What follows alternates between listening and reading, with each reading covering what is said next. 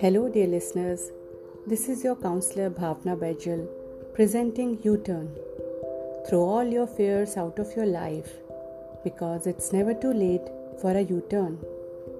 Dear listeners, the topic we are covering today is coping strategies for COVID 19. As you all are aware, the current pandemic of COVID 19 has put a lot of restrictions on all of us we are confined to our homes with limited or no access to play, socialize, or freely move around, which can put a lot of psychological stress on us. You may feel lonely, sad, irritated, conflicts with your siblings, family. There can be feeling of helplessness and confusion, which may lead to anxiety, panic, fear, and frustration. Actually, we are all struggling internally to go back to our good days when we had no restrictions at all. We had no discomfort. But it is important that we have to prepare ourselves mentally to take a U turn in our life for a new way of living because change is the only thing that is constant. I am sharing with you a few strategies to cope up with the changed lifestyle. Number one, routine.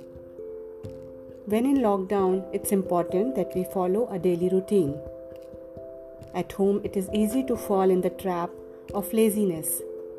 But if we can, in most days, follow a scheduled time for waking up, exercise, study, work, hobby, reading, nap time, it will reduce the amount of stress.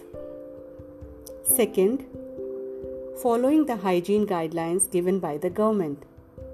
I'm sure all of us would already be following the health and safety guidelines given by the government.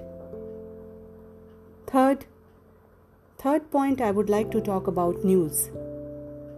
We generally keep on checking news related to COVID 19.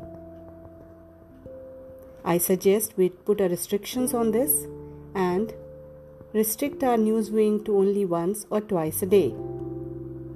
Also, it is important that we follow news only from authentic sources.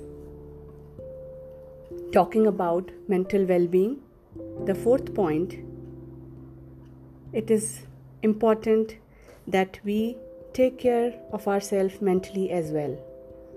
Reading inspiring books, following mindfulness and meditation or practicing gratitude, engaging in expressive activities like art, dance, singing, diary writing, or storytelling or story writing are certain suggestions.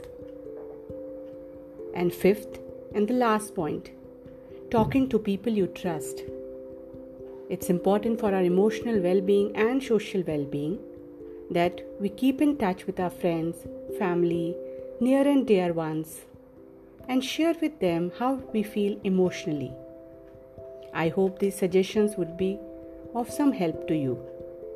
I'll be back again with more new topics on U Turn. Till then, stay healthy, stay calm, take care.